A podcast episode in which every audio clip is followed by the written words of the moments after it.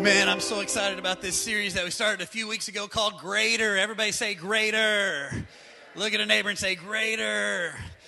Man, I believe that God has some greater things in store for us in this coming year in our lives. In fact, that's what this whole series is about. It's about faith. I told you that very first week of the series. I said, man, my intention in this series over this next several weeks is to pump you up. So everybody say, pump you up. My intention is to pump you up, to build your faith, to believe God for some greater things in your life. And we had this little saying that we're saying every single week in this series, kind of helping to drive us through this series. It's on the screen and in your notes today. I want you to say it aloud with me. It goes like this Good enough is not good enough because I have a God who is greater. Now, some of you, your mouth was moving, but nothing was coming out. So help me again. Let's do it again. Good enough is not good enough because I have a God who is greater. And we said, man, good enough's not good enough. Good enough's not good enough for my family. Good enough's not good enough for my marriage. Good enough's not good enough for my relationship with my children. Good enough's not good enough in my spiritual life. Good enough's not good enough in my church because God is a God who is so great and we believe that He has greater things in store for every single one of us. If you believe that today, say real loud, Amen. Now, before we go any further in this, I got to really set the record straight and I got to let you know what I'm really talking about when I'm talking about greater. Because some people, when I talk about greater, here's what you hear you hear bigger house, newer car, Here's what you hear nicer ring on my finger, right? When I start talking about God has something greater for your life, you start thinking about name it and claim it, blab it and grab it, right? Like if I believe God, then I'm just going to drive a Mercedes and I'm going to wear a Rolex and I'm going to have all of this stuff in my life. But when I'm talking about greater in this series, that's not what I'm talking about. What I'm talking about is I'm talking about more of the things that really matter. How many of you want that kind of greater in your life? See, for some of you, greater might be, you know, that God would do a greater thing in your marriage. For some of you, greater might mean that you would have a greater purpose to live for. For some of you, it might be that there might be a greater love in your relationships or a greater presence of God in your life or maybe a greater revelation of the Word of God or a greater joy in your heart or a greater heart for people or a compassion for people or a heart for the things of God. That's the kind of greater that I'm talking about in this series. Now, as we've been talking about this idea of good enough is not good enough because our God is so much greater, we've talked about this guy who he exemplifies this idea with his life, a guy by the name of Elisha. So, everybody say Elisha. Now, Elisha is not one of those guys in the Bible that just automatically you know who I'm talking about. Now, you might know about another guy whose name is kind of similar, a guy named Elijah. How many remember Elijah, right? Elijah, one of the most famous prophets. I mean, this was a guy who was powerful in the Word of God, man. He was the guy that he prayed and it didn't rain for three and a half years, and then he prayed again, and all of a sudden it rained. I mean, cool stuff, right? This was the guy that he built an altar and he called called down fire. Fire came down from heaven. This was the guy that God fed him with, with, you know, with the ravens that came and fed him and the spring from the water. I mean, Elisha was, or Elijah was a bad dude, right? Well, when it comes to Elijah, he was a great guy. And we told you that Elisha was kind of like Elijah the sequel, right? I mean, like Elijah was a great man, but Elisha, he followed Elisha's or Elijah's ministry and he followed him around and learned how to be a prophet and do all the prophet kind of stuff that you do as a prophet. And at the end of Elijah's ministry, Elijah said to Elisha, he said, "What is it that I can do for you? You can ask anything and and it will be done for you." And we know the story. Elisha asked for something that was incredibly bold he made an incredibly bold request. Basically, he said, Good enough's not good enough for me. I know that God has something greater. And he asked Elijah for a double portion of the anointing of God. I mean, pretty cool stuff, right? And what's even greater than that is that, that Elijah, because of Elisha's incredibly bold faith, Elijah said, If you'll stay with me, it will be granted unto you. And we learned last week that at the end of Elisha's life, that he actually saw twice as many miracles performed as Elijah did. Pretty cool stuff. And we see this all throughout Elijah's, Elisha's life that he was a man who would not settle for good enough. He wanted God to do something greater with his life. We see this same theme running through this passage that we're going to study, this story of this woman that we're going to study today in the book of Second Kings, chapter 4 verse number eight, if you have your Bible, I want you to turn there. It's on the screen as well as in your notes and in your YouVersion this morning. I want you to begin with verse number eight. It says, One day Elisha went to the town of Shunem, and a wealthy woman lived there, and she urged him to come to her home for a meal. After that, whenever he passed that way, he would stop there for something to eat. Now, I want you to check this out. The Bible calls this woman a wealthy woman. Another translation says that she was an influential woman or an important woman. In fact, I like the way the King James Version said it. The, the King James Version actually called this woman a great woman. Man, she had everything that you could want in life. She had money, she had influence, she had power, she was important. She, she even was content with the life that she had. As you read through the story and as we study it here today, you will see that she was content. She was a great woman and she was content with being great. In fact, she even used what she had for good stuff. We'll see it in just a second that she would she would feed the prophet as the prophet would come. And how many know it's a good thing to make sure the pastor has something to eat because pastors like to eat, right? And she, I mean, she was content with what she had and she was using what she had for good things. I mean, you could you could see that this woman was a great woman, but God had something even greater in store for her. In fact, I think you could probably say it something like this For this woman, good enough was not good enough. Even doing good was not good enough. Even being great was not good enough because God had something greater in store for this woman. You know, I think sometimes we get this idea that God only takes people whose lives are messed up and then he takes those messed up lives and does something great with them or makes them greater. And here's the good news today is that if your life is messed up, I got to tell you that God can take even the most messed up life and he can turn it into something great. Do you believe that? But here's what I want you to understand today is that not only can God take lives that are messed up and turn them around and do something great with them, but sometimes God even wants to take lives that are already great and mess them up so that he can do something greater. And that's what we're going to find in this in this story as we continue to read in verse number 9. And she said to her husband, "Look now, I know that this is a holy man of God who passes by us regularly.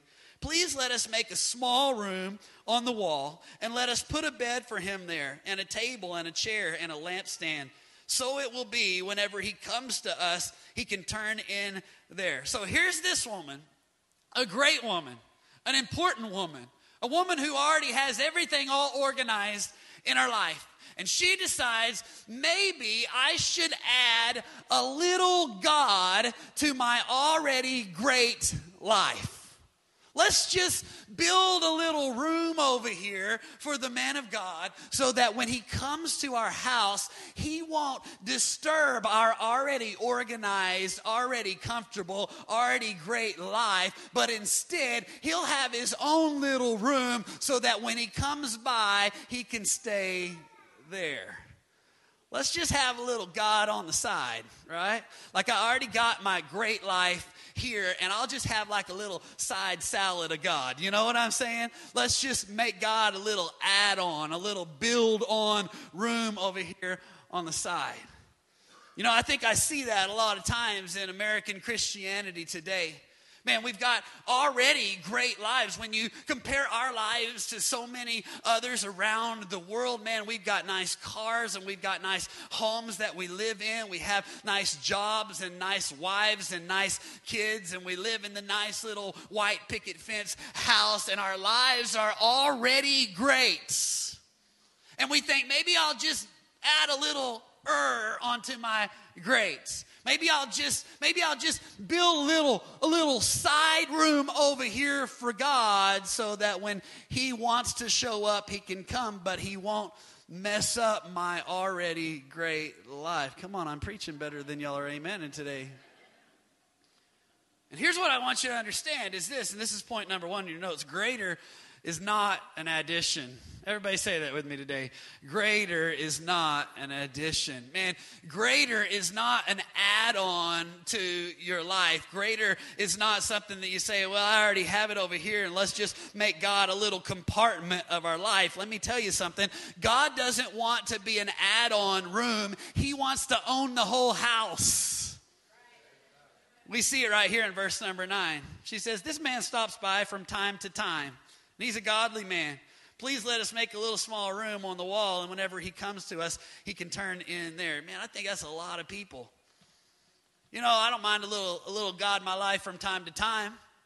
You know, every once in a while, maybe you know on sundays if i'm really really committed i'll i'll do that like you know every other sunday maybe even three times a month on sunday if i'm really committed Let's just let God come in from time to time. But, preacher, why are you talking about all this greater stuff? I already have a great life, and maybe I'll just add a little God onto my already great. But, can I tell you something? That greater begins with total surrender. Everybody say surrender. Surrender is not something we like to talk about. We don't like to hear about it a whole lot. It's not a popular word in our vocabulary because everybody wants to win. Nobody wants to give up. Nobody wants to submit. Nobody wants to surrender. But can I tell you something? That's exactly what God wants from every single one of our lives. In fact, the scripture says in Romans 6 and verse 13, give yourself completely. Everybody say completely. Give yourselves completely to God, for you were dead, but now you have a new life.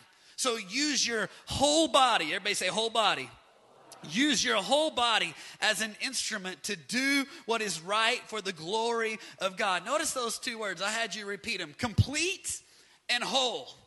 Guess what? That's what God wants from you. He doesn't want 5% of your life. He doesn't want 10% of your life, 20%, 50%. He wants 100%. He wants total and complete surrender. He doesn't want to be just a little addition over here. He wants the whole house.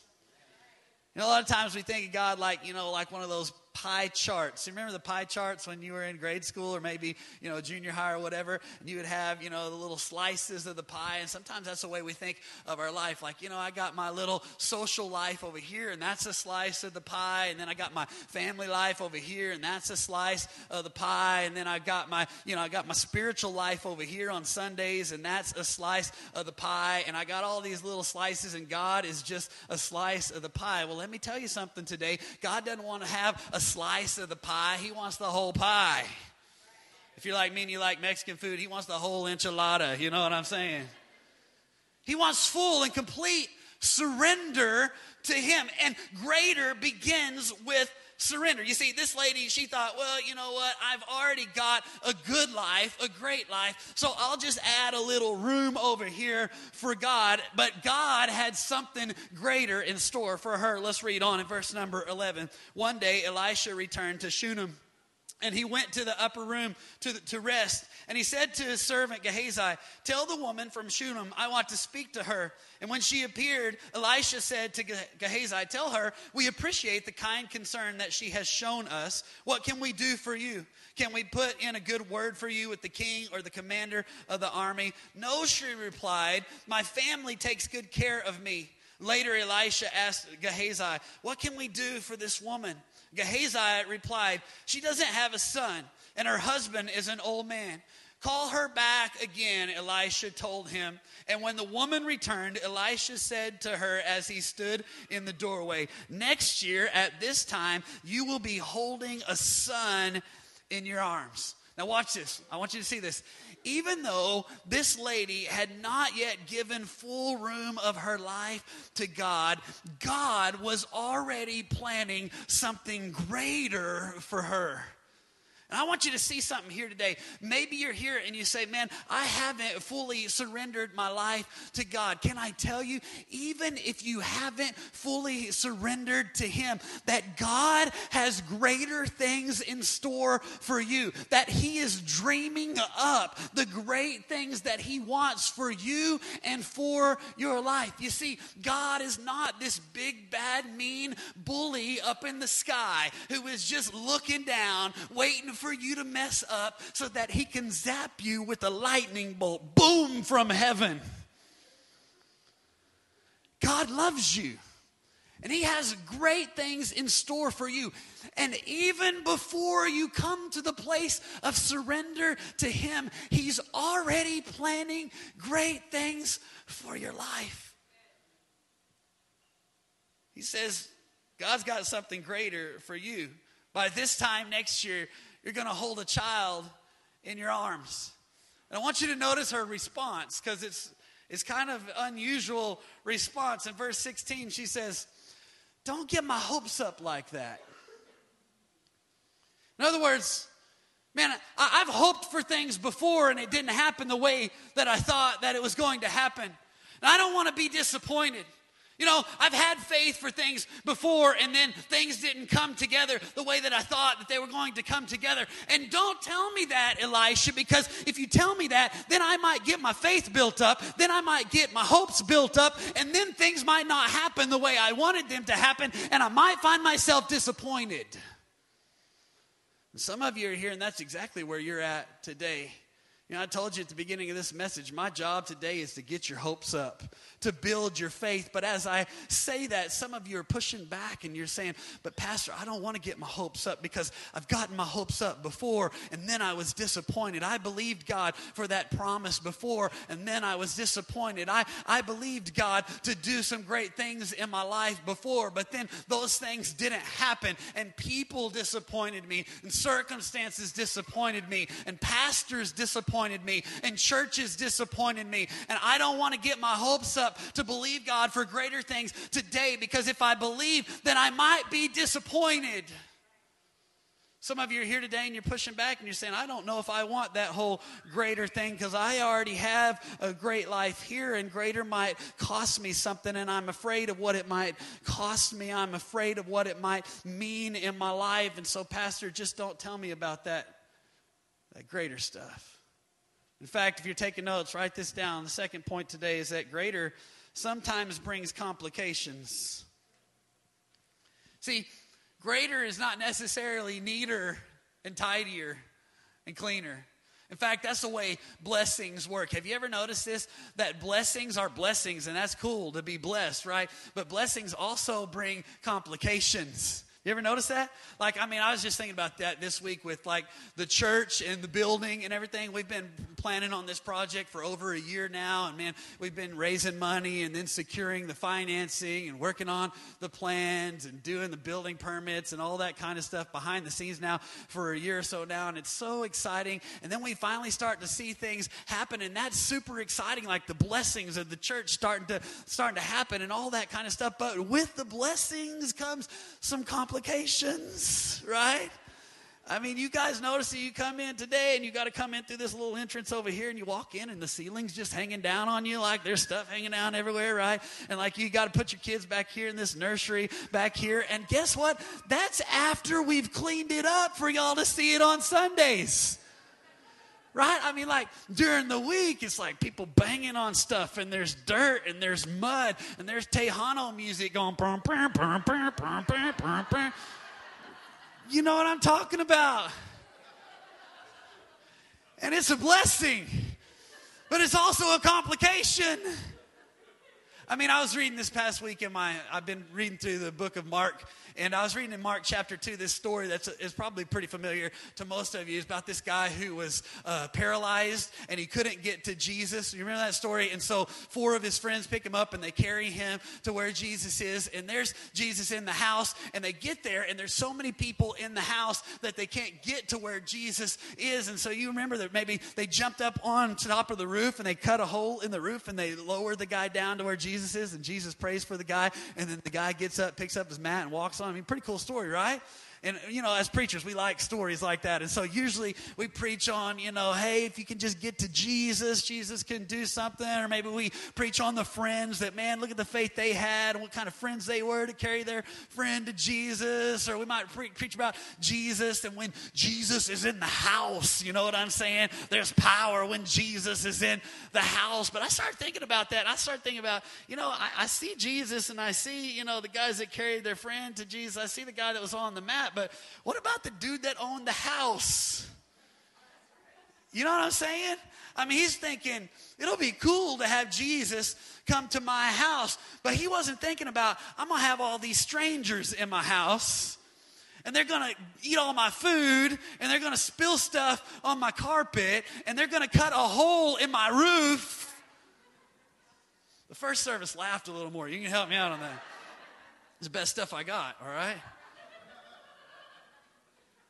But I mean, here's the deal blessings are blessings, but sometimes they create complications in your life.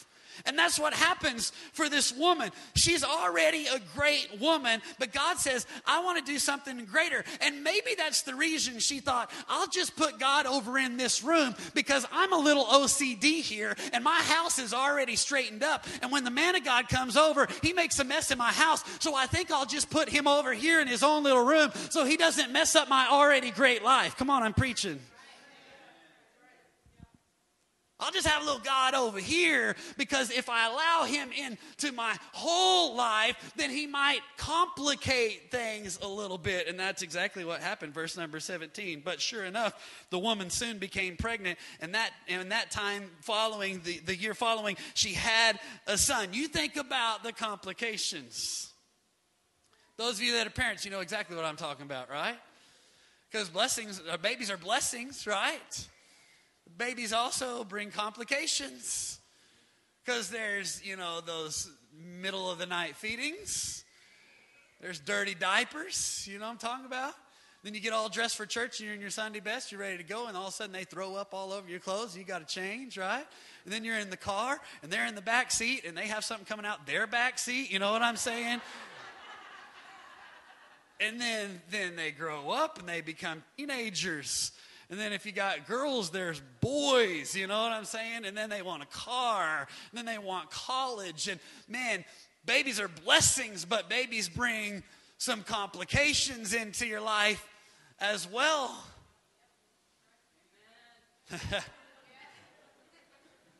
and yet, if you're a parent, you know what I'm talking about that, you know, you wouldn't trade those complications for anything. You wouldn't trade, you know, those sleepless nights and those dirty diapers and all the french fries between the seats of your car. You wouldn't trade any of that for the blessing that your children are. And that's what happens for this woman. At first, she says, Don't get my hopes up, and I'm good with the great life that I already have. But God says, I have something greater in store for you. And a year later, the child is born. And we, we see here in verse number 18, one day when her child was older, he went out and helped his father who was working in with the harvesters. And can you imagine as this woman is, is sitting there and she's looking out on that on that promise of god that child that she never even really asked for but she looks out and all of those complications are just like distant memories as she sees as she sees this boy and she thinks man look at those beautiful brown eyes that he has and look at that wavy hair and look at the way that he that he moves his mannerisms and he looks just like his dad. And and man there are all these blessings that come and man that's that's the end of the story. I mean it's like you can roll the credits and play a casting crown song and it would be one of those good christian movies. Everything ends happily ever after but that's not what happens.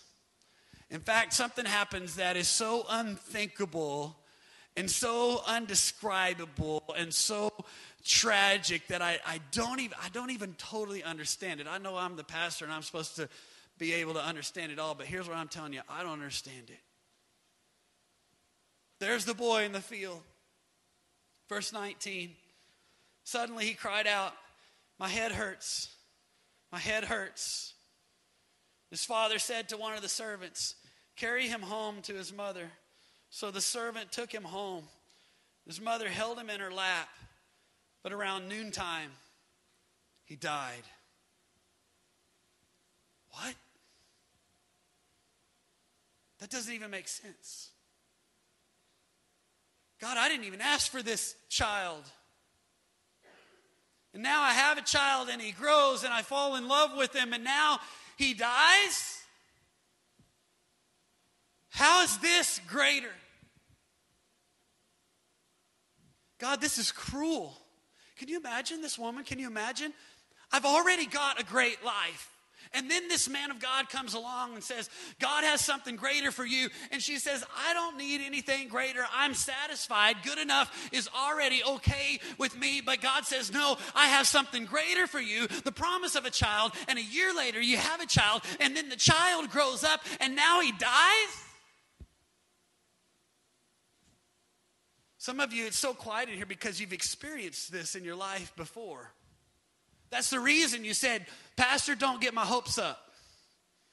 Because if I get my hopes up, then something good might happen, but then that something good might go away, and then I'll be hurt and I'll be disappointed, and it's too painful, and I don't even want to experience that anymore. Come on. I just tell you, I, I know I've used this illustration before, and I try not to use it too often, but this is exactly where I was 2011 Mother's Day. The church is going good, been here five years.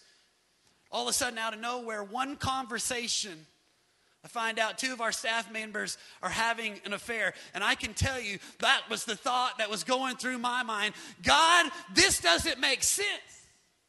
This is mean and cruel. You asked us to come plant this church, to start this church. We left a good church and good people and a good salary to come out here to work our tails off, blood, sweat, and tears for five years to pour into these people. And the very people that we poured into for five years are now the ones that have done something like this. God, how can this be greater? You're nodding your head because you know what I'm talking about. God, I poured into that. God, I believed for that promise. God, I, I had faith for that, and, and I, I believed that you were going to do something. God, I prayed for my loved one, and I believed that you were going to heal them, and they got better for a little while, but then they got worse and they died. And God, that doesn't make sense. I worked on that marriage. We went to, we went to counseling. We went to church every week. Man, I tried to be better. And things started getting better, but then I find out what I didn't even know that she was having an affair, or that he was filing for a divorce. God, how can this, how can this be greater? Can you imagine this woman? She holds her son in her arms, the dream, the promise of God.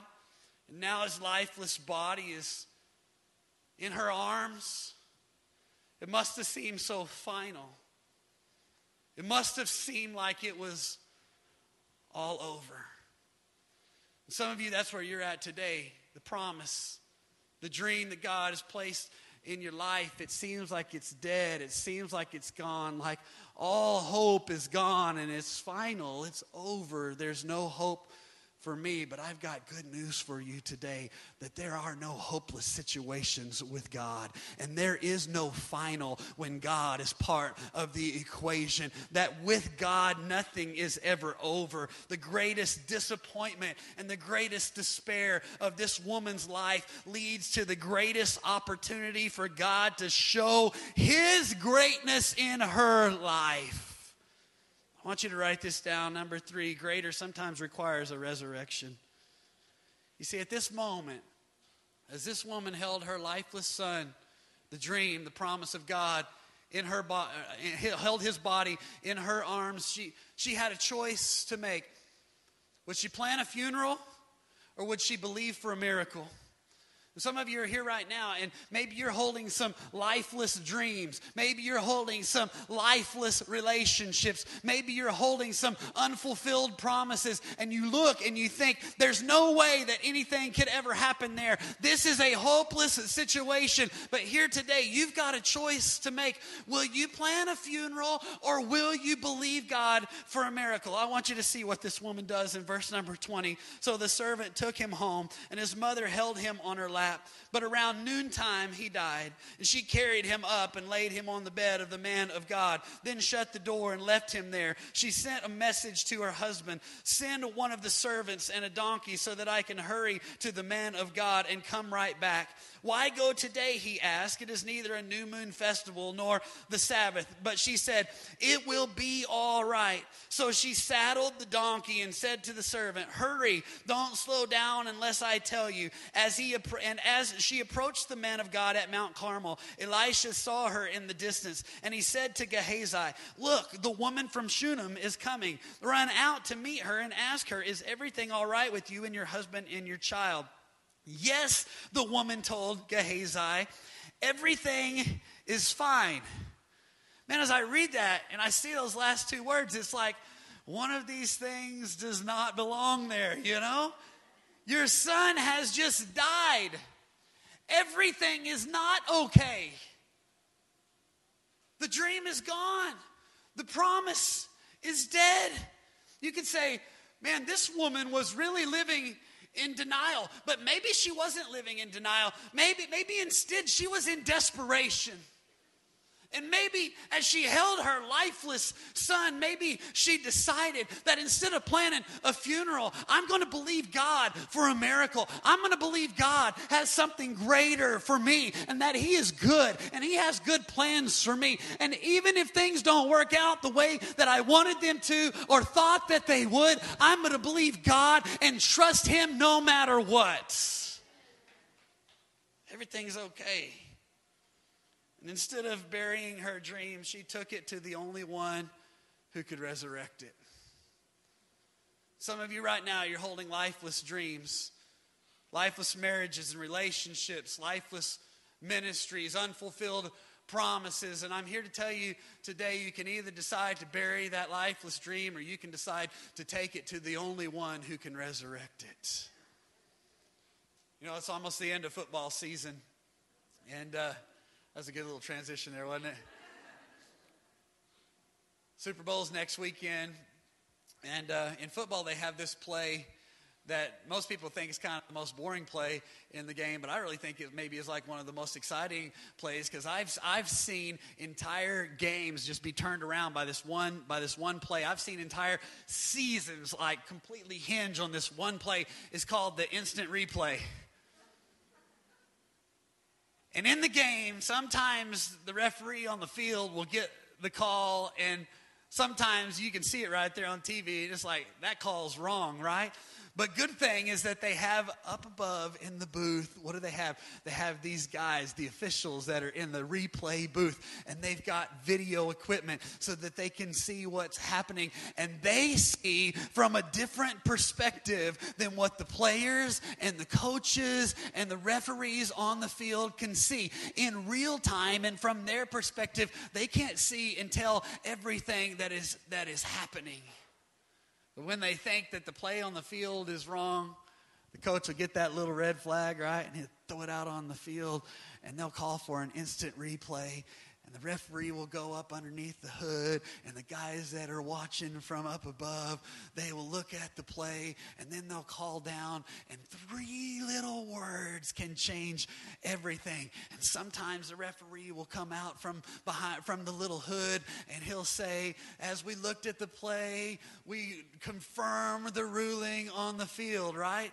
But then sometimes he'll say these three words upon further review. You know what I'm talking about? The ruling on the field has been overturned. And then everyone screams and hollers and everyone gets so excited, right? Well, here's what I'm here to tell you today that from your viewpoint and from your perspective, you may not be able to see everything that is happening. And in real time, sometimes things get past us and sometimes things get wrong and the call on the field is wrong. But I'm here to tell you today that there is one who sees from a higher perspective. He sees things that we don't see. And the scripture says his ways are higher than our ways. His thoughts are higher than our thoughts. And when it seems like all hope is gone, when it seems like your dream is dead, I'm telling you, you can call upon a higher authority and he can look at your situation and he can say, Hey, I see the ruling on the field, but upon further review, I'm overturning the ruling and I'm going to bring a resurrection to your situation. And that's what happened for this woman. We see it in verse number 32 when Elisha arrived, the child was indeed dead, lying there on the prophet's bed. And he went in alone and shut the door behind him and prayed to the Lord.